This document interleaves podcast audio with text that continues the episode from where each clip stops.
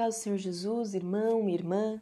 Hoje é dia 2 de março de 2022, quarta-feira, e hoje a nossa leitura está lá em Provérbios 17, 12, que diz assim: Encontre-se com o homem a ursa, a qual roubaram os filhos, mas não o louco na sua estultícia.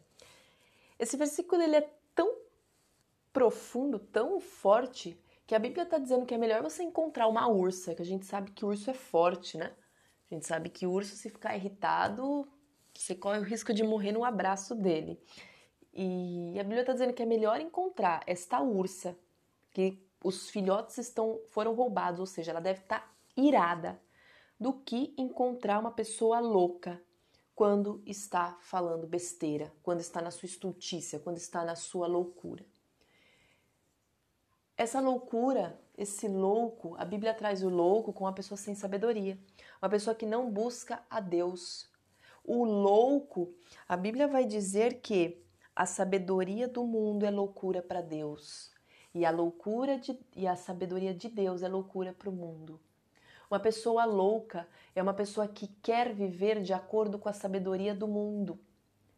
E realmente às vezes a gente convive no nosso dia a dia com pessoas que a gente vive e fala: Meu Deus! São pessoas que só parece que só fala besteira, parece que só tem ensinos errados, parece que só vive de maneira errada, parece que nada do que faz realmente dá certo, parece que os caminhos estão equivocados. Você olha e pensa: Nossa, mas essa pessoa só fala umas coisas estranhas, ela só vive algumas coisas estranhas. Parece uma pessoa totalmente às avessas do que Jeová ensina. E como muitas vezes se torna ruim conviver com uma pessoa assim.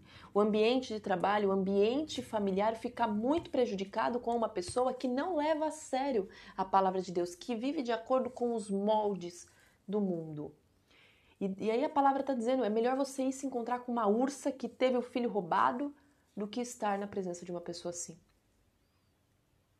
Até porque é uma pessoa dita louca pela Bíblia, ela vai minando, ela até pode nos tirar da presença de Deus, de, ela vai, nos, vai minando nossa força, vai tirando a gente do, de paz, vai tirando a gente do eixo, vai fazendo com que a gente muitas vezes não consiga nem mais olhar para o próprio Cristo.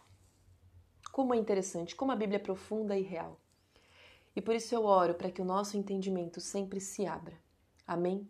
Que Deus abençoe muito seu dia, abençoe sua quarta-feira, seu restante de semana. Sempre fique na paz e na força do Senhor Jesus. É o que eu desejo no nome de Jesus. Amém.